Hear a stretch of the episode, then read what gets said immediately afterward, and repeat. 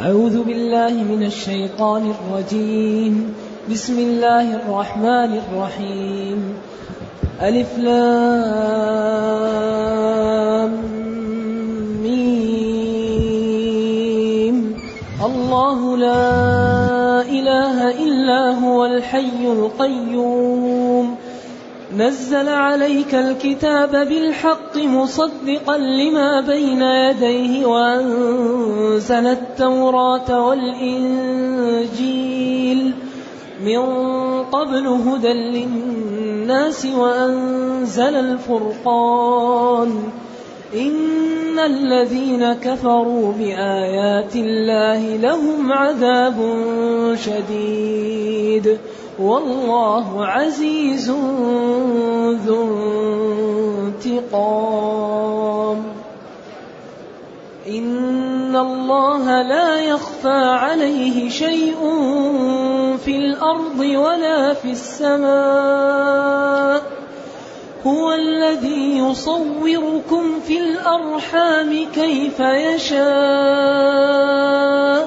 لا إله إلا هو العزيز الحكيم. الحمد لله الذي أنزل إلينا أشمل كتاب وأرسل إلينا أفضل الرسل وجعلنا خير أمة أخرجت للناس فله الحمد وله الشكر على هذه النعم العظيمة والآلاء الجسيمة والصلاة والسلام على خير خلق الله وعلى آله وأصحابه ومن اهتدى بهداه. أما بعد فقد سبق أن ذكرنا أن القرآن جاء ليبين طائفة استقامت ونجت وطائفة انحرفت فهلكت وأن هذا الكتاب جاء بالاختصار يبين ثلاثة جمل الله جل وعلا معبود بحق ونبينا مرسل من عند الله وقد وعد المصدق به الجنة وأوعد المكذب به النار. هذه الأساليب أو هذه الجمل تتخذ أشكال متعددة في كتاب الله. والنهاية أن الخلق يعلمون أن الله تعالى هو الخالق وهو الرازق وهو المحيي وهو المميت وهو المدبر فيخلصون له العبادة فينجو من عذاب الله. اذا القرآن كله يهيئ الناس للرحيل من هذا من هذا الكوكب. فريق في الجنة وفريق في السعير. يوم تبيض وجوه وتسود وجوه. للذين أحسنوا وزيادة والذين كسبوا السيئات. مثل الفريقين كالأعمى إذا هذا القرآن يهيئ الناس لأن كل واحد يأخذ من نفسه لنفسه قبل أن يفوت الأوان.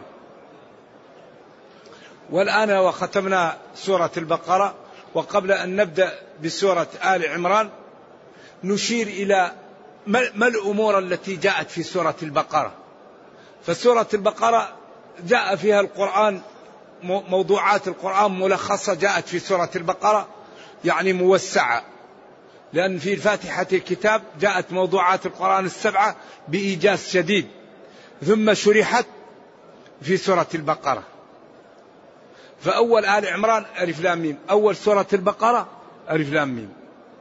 لكن في سورة آل عمران بدأ يكمل الجوانب التي لم توضح في سورة البقرة. أسهب فيها. لذلك بين في أول سورة البقرة أن أهل الأرض ينقسمون إلى ثلاثة أقسام. قسم آمن بالقرآن ظاهرا وباطنا وقسم كفر به ظاهرا وباطنا وقسم آمن به ظاهرا وكفر به وكل من الطوائف الثلاثة أعطي صفاته وأعطي جزاءه. ولما كانت الطائفة الثالثة أعني المنافقين استفادوا من هذا الدين ولم يكونوا صادقين بين الله معائبهم ووضحها وضرب الأمثلة لهم حتى يعرفهم من لم يعرفهم. ثم نادى الطوائف الثلاثة يا أيها الناس يا أيها الناس أي يا مسلمون ويا كفار ويا منافقون. وأتى بأول أمر في المصحف وأحدث بعده تساؤل ضمنيا وذكر خمس أمور لا يقدر عليها إلا الله. إذا هذا الدين موضوع على قواعد وعلى أسس ما يمكن أن إلا التسليم أو المكابرة. ما هو قابل إلا أن يسلم الإنسان أو يكابر. والمكابرة كأن تقول هذه ليست سارية هذا كرسي. المكابرة أن تنفي الواقع. أو تقول هذا هذا ليس بالليل هذا النهار. فلا يمكن أن يقاوم هذا الدين لمن فهمه وعرف الطرق التي جاء بها. إذا ثم نادى الجميع يا أيها الناس وأتى بأول أمر في الكتاب. لو تقرأ كتاب الله المصحف أول أمر فيه اعبدوا ربكم. وذكر خمس أمور لا يقدر عليها إلا الله. خلقنا وآباءنا وخلق السماء وخلق الأرض وأنزل المطر من السماء وأخرج النبات من الأرض. وكل واحد من هذه لو يجتمع أهل الأرض لا يستطيعون أن أن يخلقوا ولو ذبابة. ولا يستطيع لو اتفق الناس أن ينزلوا المطر فلا يستطيعون. وإذا أنزلوا المطر وعملوه الصناعي فلا يستطيعوا أن يجعلوا الحب ينبت. إذا هذه الأمور من يقدر عليها؟ الله. فلا تجعلوا لله أندادا. هذا أول نهي في المصحف. وهذا معنى لا إله إلا الله مفرقة بأدلتها. إذا فلا تجعلوا لله أندادا والحال أنكم تعلمون أن المذكورات لا يقدر عليها إلا من؟ إلا الله. إذا هذا وضع أسس وإقناع وحجج وبراهين ما هي قابلة إلا للتسليم. فلا تجعلوا لله أندادا والحال أنكم تعلمون أن المذكورات لا يقدر عليها إلا الله. ثم جاء ببرهان من؟ محمد رسول الله. عن طريق الإقناع والإنصاف وعن طريق مخاطبة العقول النيرة والأحاسيس الجياشة. فقال جل وعلا وإن كنتم في ريب مما نزلنا على عبدنا ما قال فقد كفرتم. هذا تحدي سافر تحدي وإقناع وإنصاف وبراهين. وإن كنتم في ريب شك مما نزلنا على محمد صلى الله عليه وسلم وهو هذا القرآن فأتوا بمثله. أليس هذا إقناعا؟ أليس هذا دليل واضح؟ أبعد هذا يكون في تردد فإن لم تفعلوا في الماضي ولن تستطيعوا أن تفعلوا في المستقبل فهناك الخطر ماثل. وقد أوعد المكذب به النار فاتقوا النار. إذا في أول سورة البقرة لا إله إلا الله وأغلب القرآن مليء بلا إله إلا الله بأدلة عجيبة. فمن يكفر بالطاغوت ويؤمن بالله هذا لا إله إلا الله. كثير كثير ما تأتي لا إله إلا الله بأدلة وبطرق عجيبة في هذا الكتاب. ثم لما بين ذلك بين أنه خلق لنا ما في الأرض. وأنه إذا ضرب الأمثال أن هذا لا يعترض عليه لأن قصد من ذلك إفهام الناس. ثم أسهب في بني إسرائيل لأنهم كانت يعني الأمة التي نزل فيها القرآن يحترمون اليهود لأنهم أهل كتاب. فبين الله معائبهم حتى ما في قلوب المسلمين لهم. إبان نزول الإسلام من الاحترام يزول. لأنهم هم قوم بهت كذب يقتلون الأنبياء ويكذبون وي... ما يصدقون. إذا ليسوا أهل لأن يكونوا قدوة. فيحاول أن يزيل ما ترى السبات في قلوب الأنصار وفي قلوب الناس لأن هؤلاء كانوا أهل كتاب وهم كانوا أهل جاهلية. فأسهب القرآن في بيان معائبهم وأنهم الله أكرمهم فقالوا نريد يعني البقول. أكرمهم بالمن والسلوى فطلبوا غيرها. أكرمهم الله فقتلوا الأنبياء ولما قال لهم الله اذبحوا بقرة بدل من أن يقولوا سمعنا وأطعنا قال أتتخذنا هزؤا. ولذلك هذا يدل على حسن خلق الرسل الأنبياء. ما قال يا كفر يا فجر؟ قال أعوذ بالله أن أكون من الجاهلين. قمة في الأسلوب. وبعدين التعنت يبين لنا ما هي وما لونها. حتى شددوا فشدد الله عليهم. وفي النهاية صعب عليهم ثمنها وما كادوا يفعلون. ثم بين معائبهم وأن من أسباب الذل في الدنيا أن الإنسان يؤمن بجزء من الدين ويكفر بجزء. أفتؤمنون ببعض الكتاب؟ فما جزاء من يفعل ذلك منكم؟ خزي. خزي إيش؟ في الحياة الدنيا. إذا من أكبر أسباب الذلة في الدنيا أن الإنسان يؤمن بجزء من الدين ويترك جزء. ديننا كتابنا تبيان لكل شيء. كل ما نحتاج إليه وكل, ما وكل أمراضنا محلولة في الكتاب. بس يحتاج أن نفهمه وأن نعمل به وأن نتخذه دستورا لحياتنا. ثم بعد ذلك بين أن اليهود قالوا نحن أعداء لجبريل فقال من كان عدوا لجبريل فإنه عدو لله لأن جبريل أرسله الله ولا يتصرف إلا بأمر الله. وهو الذي أنزل فمن كان عدوا له فهو كافر وعدو لله. ثم ذكر هناك أحكام السحر وبيانه وهل نزل أو وما ما نافية أو موصولة على الخلاف الموجود. ثم ذكر النسخ. ثم بين أن إبراهيم يعني مطالب باتباعه وأنه لم يكن يهودي ولا نصراني. كما سيأتي في السورة. ثم بعد ذلك بين القبلة وأن تحويلها كان فيه مشكلة عظيمة. وإنها لكبيرة. نعم.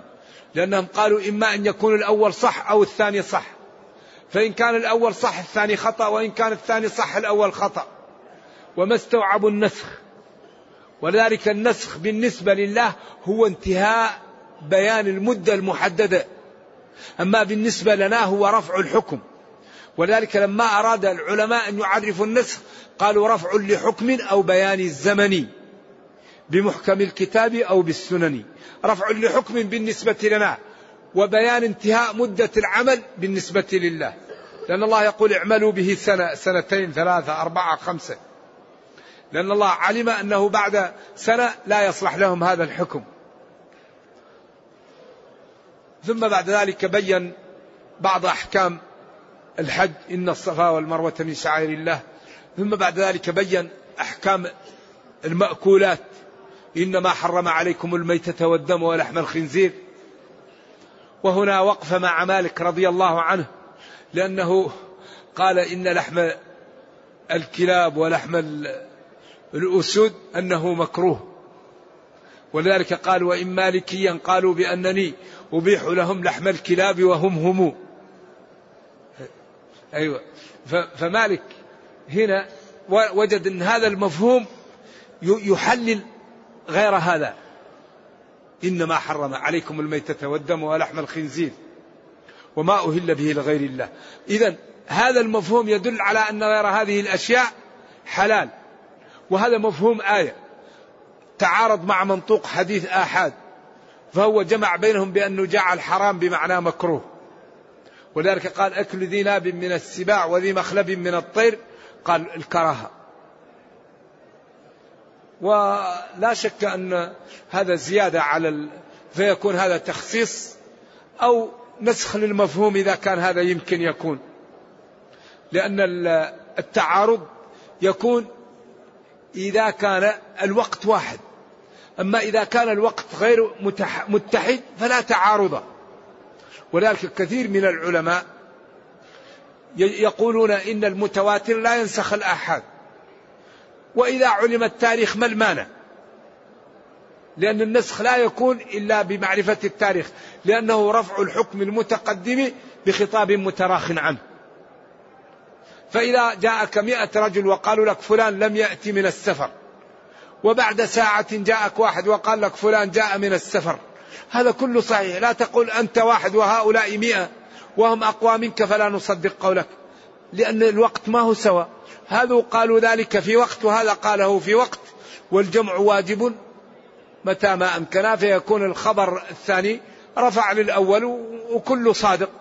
ذلك صادق في وقته وهذا صادق في وقته. والحكم المتأخر رافع للحكم المتقدم.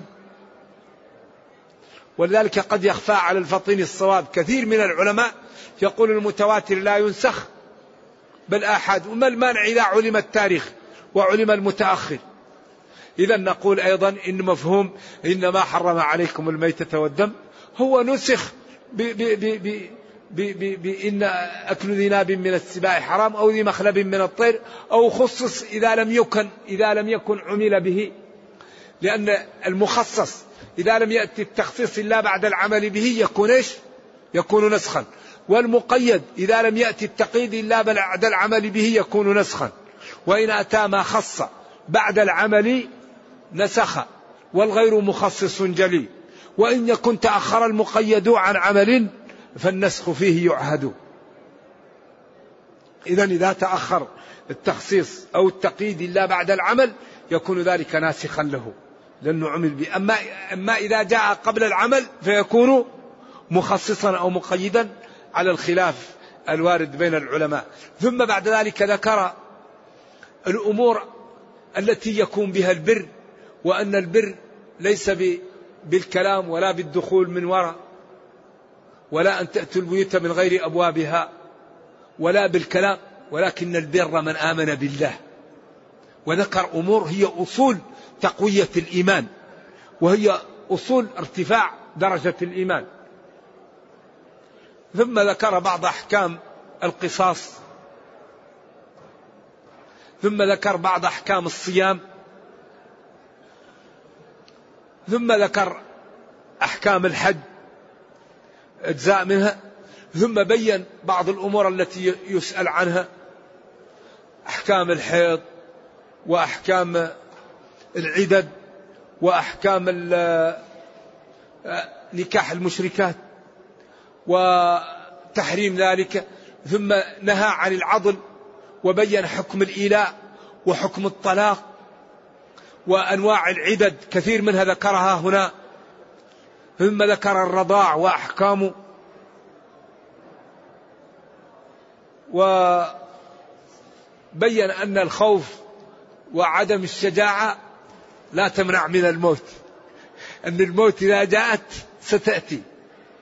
ألم تر إلى الذين خرجوا من ديارهم؟ فقال لهم الله موتوا.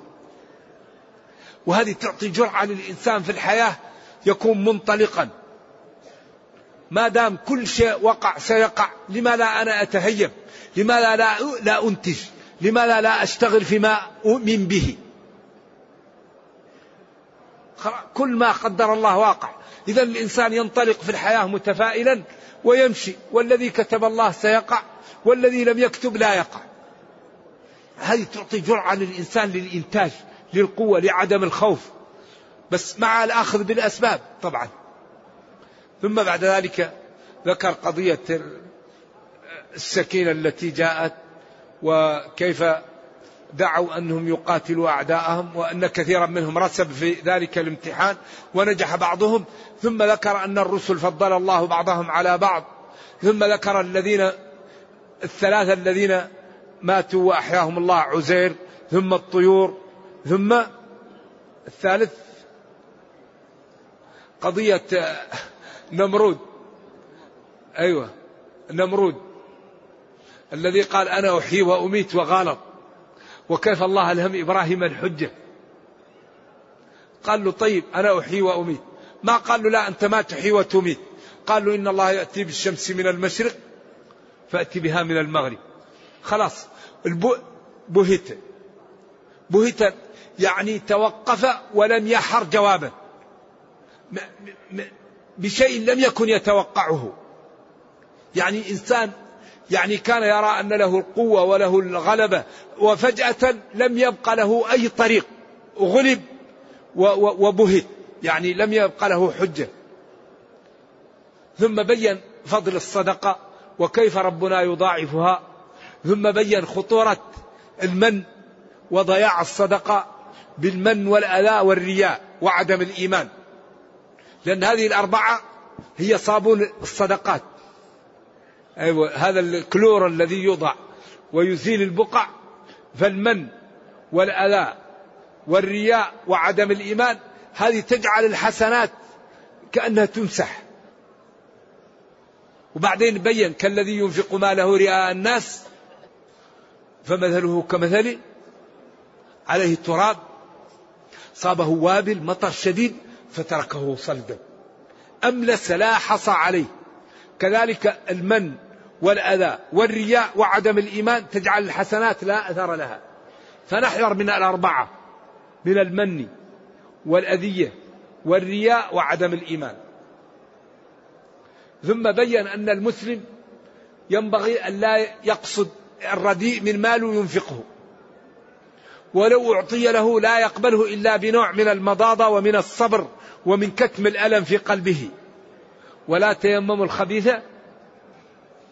ولستم بآخذيه إلا أن تغمضوا فيه. كلمة تغمضوا فيه جميلة جدا.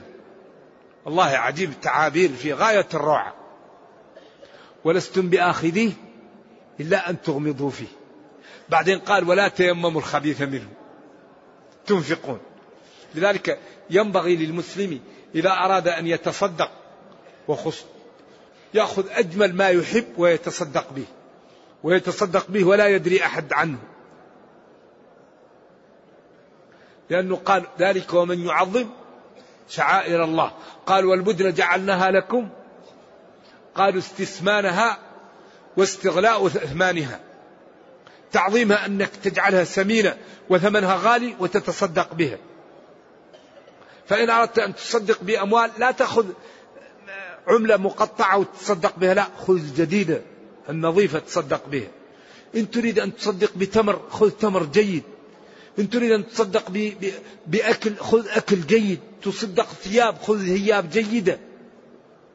ما الإنسان يأخذ ثيابه الغير جيدة يتصدق بها؟ صحيح هي لا لها أجر لكن ما هي مثل أجر إيش؟ الجديد أو الجميل. ولذلك يعني هذا الدين يحاول أن يزيل مكامن أمراض النفوس حتى يبقى المسلم سوي نظيف السريرة ونظيف الظاهر. ويبقى عضو منتج للمجتمع. ثم بعد ذلك بين يعني خطورة الربا وأنه مهلك.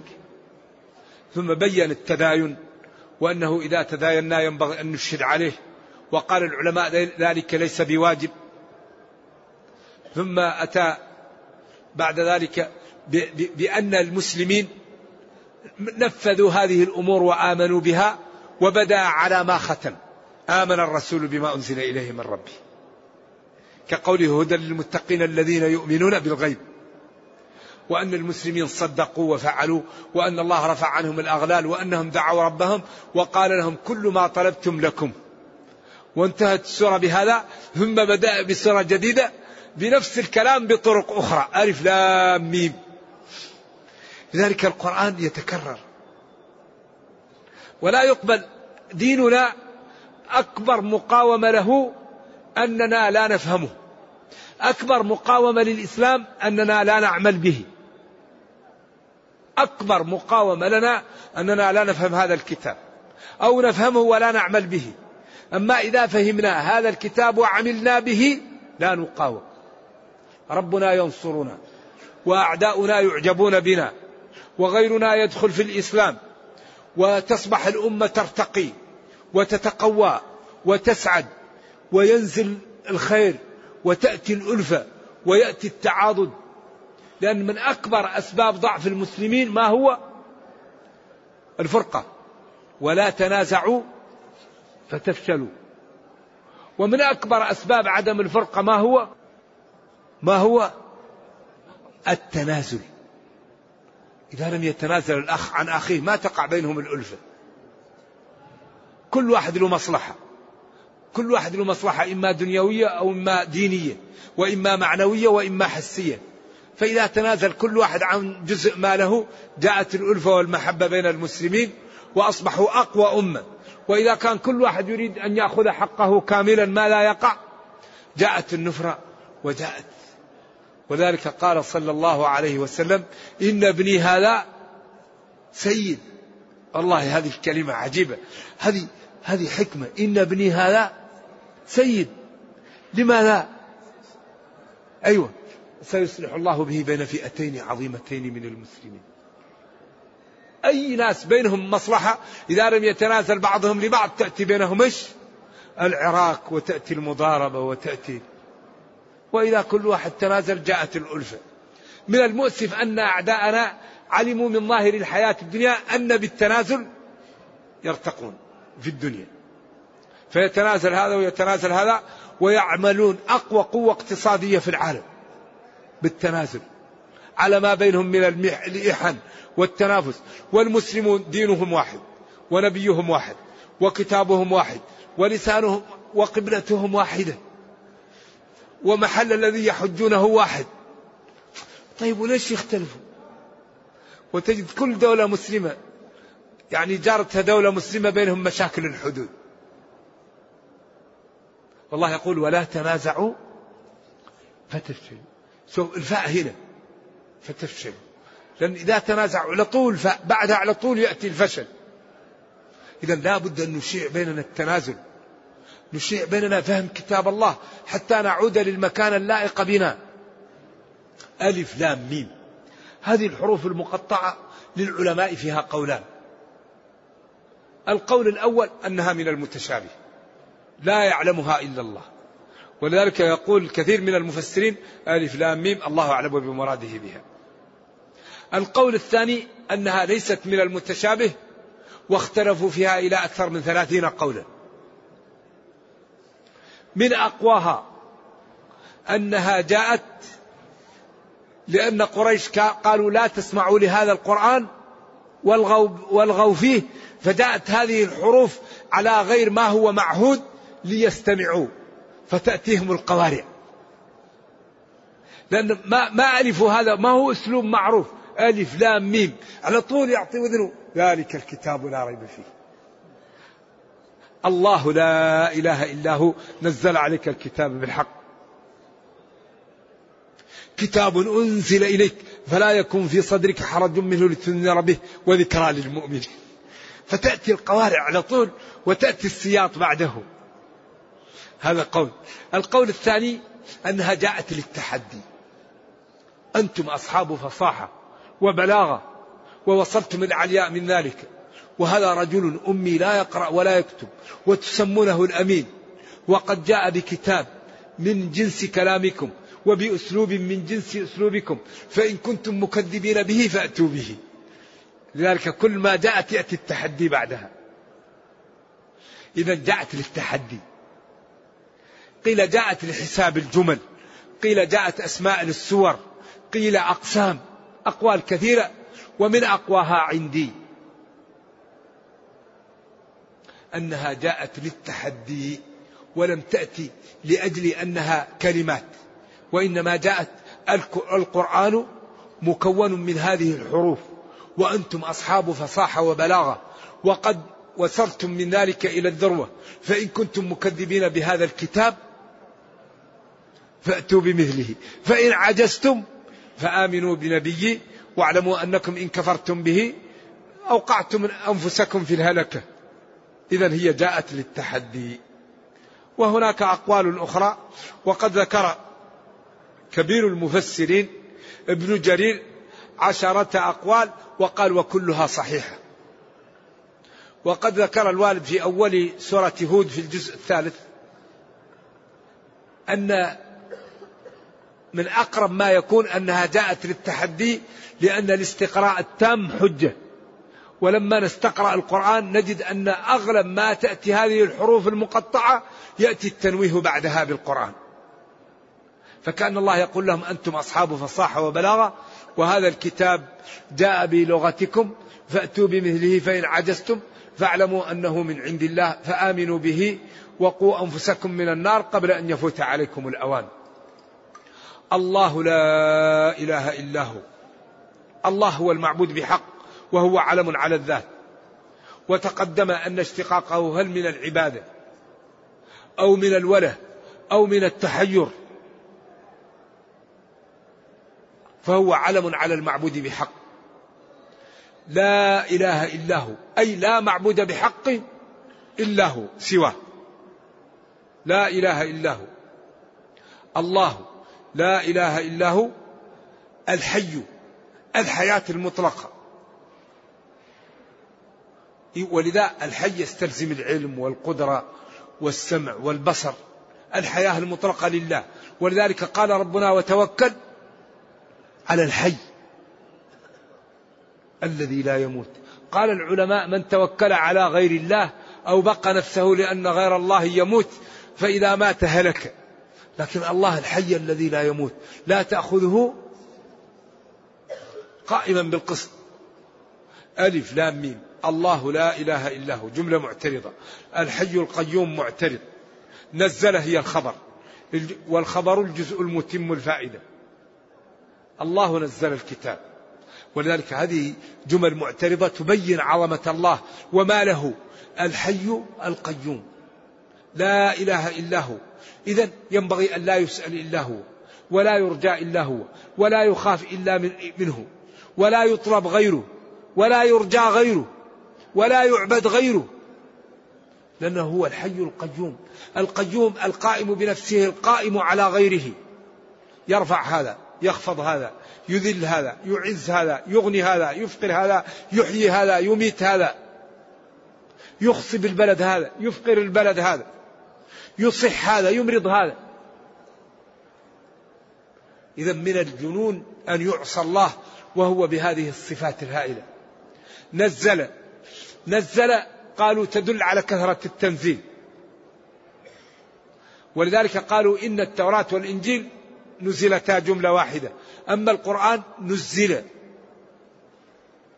ولذا قالوا لولا أنزل عليه القرآن جملة واحدة كما أنزلت التوراة والإنجيل قالوا كذلك. هكذا حصل لنثبت به فؤادك. كل ما كل ما جاءت آية تقويه. كل ما جاءت آية يطمئن لها. كل ما نزل أمر جديد يقويه ويعطيه جرعة بعد جرعة. لأنه خاتم الأنبياء ولأنه جاء بكتاب تبيان لكل شيء فجاء مفرقا حتى يطمئن قلبه به ويعلمه لصحابته وتأتي التشريعات متدرجة. نزل عليك. ما قال ما قال نزل الكتاب عليك نزل عليك. ولذلك التقديم يدل على ماذا؟ على الأهمية وعلى الحصر. لأن الكلام يقدم منه في الأسلوب المهم الأهم فالأهم. الله لا إله إلا هو نزل عليك. ما قال نزل الكتاب عليك نزل عليك. لا على غيرك. الكتاب القرآن متلبسا بالحق وأنزل قبله التوراة والإنجيل من قبل أي من قبل نزوله حال كونهما هدى للناس الذين أنزل إليهم. وأنزل الفرقان أي الفارق بين الحق والباطل سواء قلنا القرآن أو قلنا الكتب كلها تفرق بين الحق والباطل. إذا هذا فيه امتنان وفيه بيان أن القرآن نزل من عند الله. هذا التكرير يدل على أن فيه نوع من فيه نوع من الامتنان وفيه أيضا أن القرآن أنزل من عند الله. إن الذين كفروا بآيات الله لهم عذاب شديد. هنا أحيانا يأتي بالخلق ثم يأتي بعده بالوحدانية. أحيانا يأتي بالنعم ثم يأتي بعده بالخلق. أحيانا يبدأ بالوحدانية ثم يتبعها بيش بالخلق. لأن هذه براهين. هو هنا أبدأ ألف لام الله لا إله إلا هو. بعدين قال نزل عليك الكتاب بالحق. بعدين قال وأنزل التوراة والإنجيل من قبل هدى للناس. أي هداية للناس وإرشادا لهم وبيانا لسعادتهم. إذا امتثلوا ما فيها من الأوامر واجتنبوا ما فيها من النواهي. وأنزل الفرقان أي الكتاب الفارق بين الحق والباطل وهو القرآن أو الفرقان الكتب التي فيها الفرق بين الحق والباطل. إن الذين كفروا بآيات الله إن حرف توكيد ونصب الذين جمع الذي كفروا جحدوا بآيات الله ببرهانه ببراهين وحدانيته وبأدلة وجوده وبرسله وبكتبه إن الذين كفروا بذلك لهم عذاب شديد. من الله تعالى. والله عزيز غالب. صاحب انتقام وسطوة على من كفر به. ما البرهان على ذلك؟ إن الله لا يخفى عليه شيء في الأرض ولا في السماء. هو الذي يصوركم في الأرحام. لا إله إلا الله. ما أبلغ هذا الكلام وما أجمله. لذلك كل ما جاء إكرام أو عقوبة أو الأمر بالعبادة لا بد أن يأتي البرهان بالخلق. لأن أكبر دليل على القدرة هو ما لا؟ هو الخلق. وهذا يتكرر آلاف المرات في كتاب الله. إذا الله لا إله إلا هو. نزل الكتاب وأنزل. بعدين بين أن الذين كفروا ضاعوا بعدين قال هو الذي يصوركم في الأرحام. هو أي الله لا غيره. الذي يصوركم في الأرحام. التصوير في الأرحام هذا من خصائص الربوبية. ماء ثم علقة ثم مضغة ثم عظام ثم تكسى العظام لحم ثم ينشأ خلقا آخر. فتبارك الله أحسن الخالقين ثم خوف المرجع إليه. ولذلك لما قال قد أفلح المؤمنون لما أنهى المقطع قال ولقد خلقنا الإنسان من سلالة. هنا لما أنهى المقطع قال هو الذي يصوركم في الأرحام. ما قلته من أنني أكرم المتقين. أنا قادر حري أن تنظروا تصويري في الأرحام. وما قلت أني أعاقبه. أنا قادر انظروا كيف تصويري. إذا إن أكرمت فأنا قادر وإن عاقبت فأنا القادر. لذلك ديننا دين مبني على أسس وقواعد راسخة قائمة لا تقاوم إلا بأننا نحن نكون غبش على الدين. تكون أعمالنا غلط فيظن غير المسلم أن الدين غلط. نحن أكبر ما يقاوم الدين بأفعالنا نحن. نحن لا, لا نستقيم. لا نمتثل الدين. لا نصلي لا نصوم لا نترك الربا لا نترك الغش. فيرى الكفار أعمالنا فيقول إذا لو كان الدين حق لاتبعه أهله. إذا قال جل وعلا ربنا لا تجعلنا فتنة. أي لا تجعل عملك فينا سببا في صد غير المسلمين عن الدخول في الإسلام. إذا من أكبر أسباب استقامة أهل الأرض أن يستقيم المسلمون على هذا الدين. إذا هو الله الذي يصوركم في الأرحام. تصوير. هذا طويل. هذا قصير هذا أبيض هذا أحمر هذا أكحل. ويشب الأظافر. شوف الأظافر هذا. شوف الأصابع لو ما فيها الأظافر دائما يسيل منها دم. والإبهام بعيد. يحل يعقد. قادرين على أن نسويه؟ ما هو نجعلها البصمة غلط أو مرجوحة جدا. نجعل يده ملتصقة الأصابع. مثل هكذا. هذا لاصق وهذا لاصق. ما يقدر يحل ولا يعقل. والكرش الضعيفة لا عيون تحرسها. وعندك عين عذبة تجم لك على قدر الحاجة. وعندك لحمة تبين لك ما تريد أن تقول. علمه البيان. ونحن خلقناهم إيش؟ وشددنا أسرهم وإلا يقول مسكين جرى وسقطت رجله. أو نام وسقطت أذنه. سددنا أسرهم. وفي أنفسكم لا إله إلا الله. ديننا دين عملاق. الإسلام دين عملاق. ولذا هو الذي يصوركم. نطفة علقة مضغة لحم. تكسر عام لحمة. كيف يشاء. لا إله إلا هو. لا معبود بحق سواه. يجعل هذا غني يجعل هذا فقير يجعل هذا جميل يجعل هذا قبيح يجعل هذا عيونه جاحظة يجعل هذا عيونه غائرة. يجعل هذا أسنانه كذا يجعل هذا لا أسنان له. كل واحد. ولذلك لما تنظر كل واحد مبصوم بصمه. أفمن يخلق؟ كمن لا يخلق. شو آلاف الناس لا تجد واحد يشتبه مع الآخر. الآن المصانع لو لم يحطوا الأرقام ما يمكن يميز يعني بضاعة عن بضاعة إلا بالأرقام. ينظر يقول لك هذا رقم كذا. لكن هذا كل واحد مميز عن الآخر. ولذلك قال فمن يخلق كمن لا يخلق. هو الذي يصوركم لا غيره في الأرحام الرحم كيف يشاء. طويل قصير شقي سعيد غني ضعيف متين. لا إله إلا هو العزيز الغالب الحكيم الذي يضع الأمور في مواضعها. ونرجو الله جل وعلا أن يوفقنا وإياكم لما يحبه ويرضاه وأن يجعلنا جميعا من المتقين. إنه خير مسؤول والقادر على ذلك.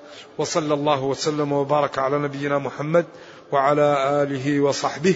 والسلام عليكم ورحمة الله وبركاته.